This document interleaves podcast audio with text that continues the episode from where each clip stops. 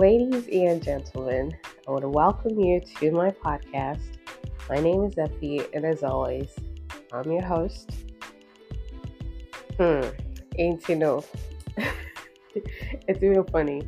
So in the in the previous episode, right, I was talking about how Cheddar was is running for president and all that, right? And I think a day after that news and all of that that I talked about in the previous episode came out, the very next day, I read the news again, and Ghana went to the IMF again, and they approved Ghana's gonna get the I don't know if it's a loan, whatever it is, they're gonna get the money. But the sum total amount of money that Ghana owes the IMF so far is 17 point something billion dollars. And okay, that's the news for today.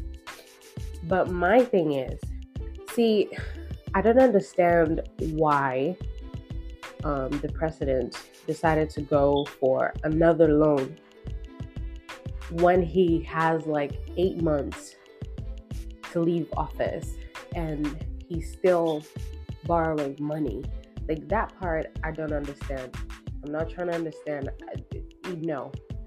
But my thing is, at the end of the day, Ghanaians owe the IMF $17 billion.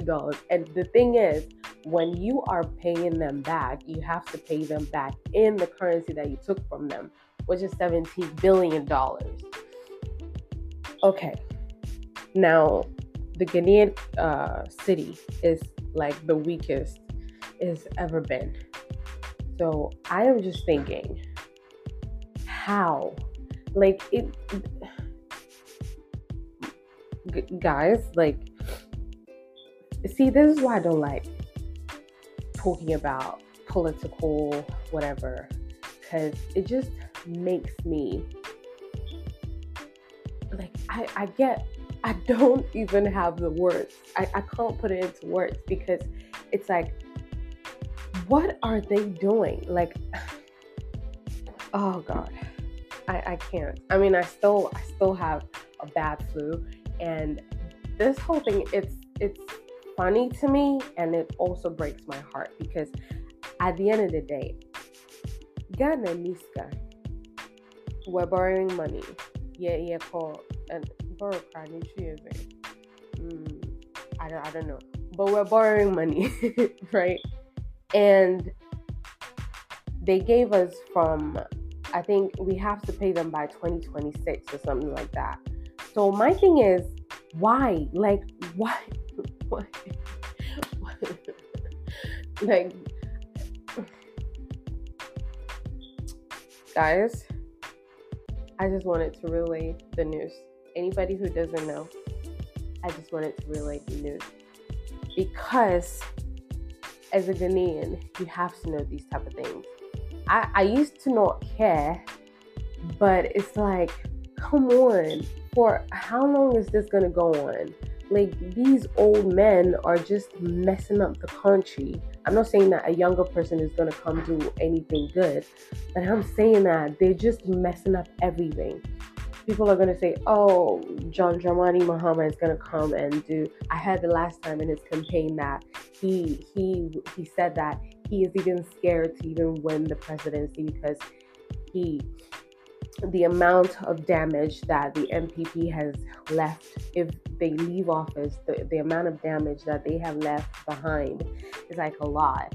And I'm like, oh, Jesus, these people will say any and everything. Because no, you don't feel bad whatsoever. You're just going to come back and pile on to it. And now, the only the only way that Ghanaians are even going to be able to pay is to probably sell the country. And these Americans have been trying to come into the, the country for the longest time.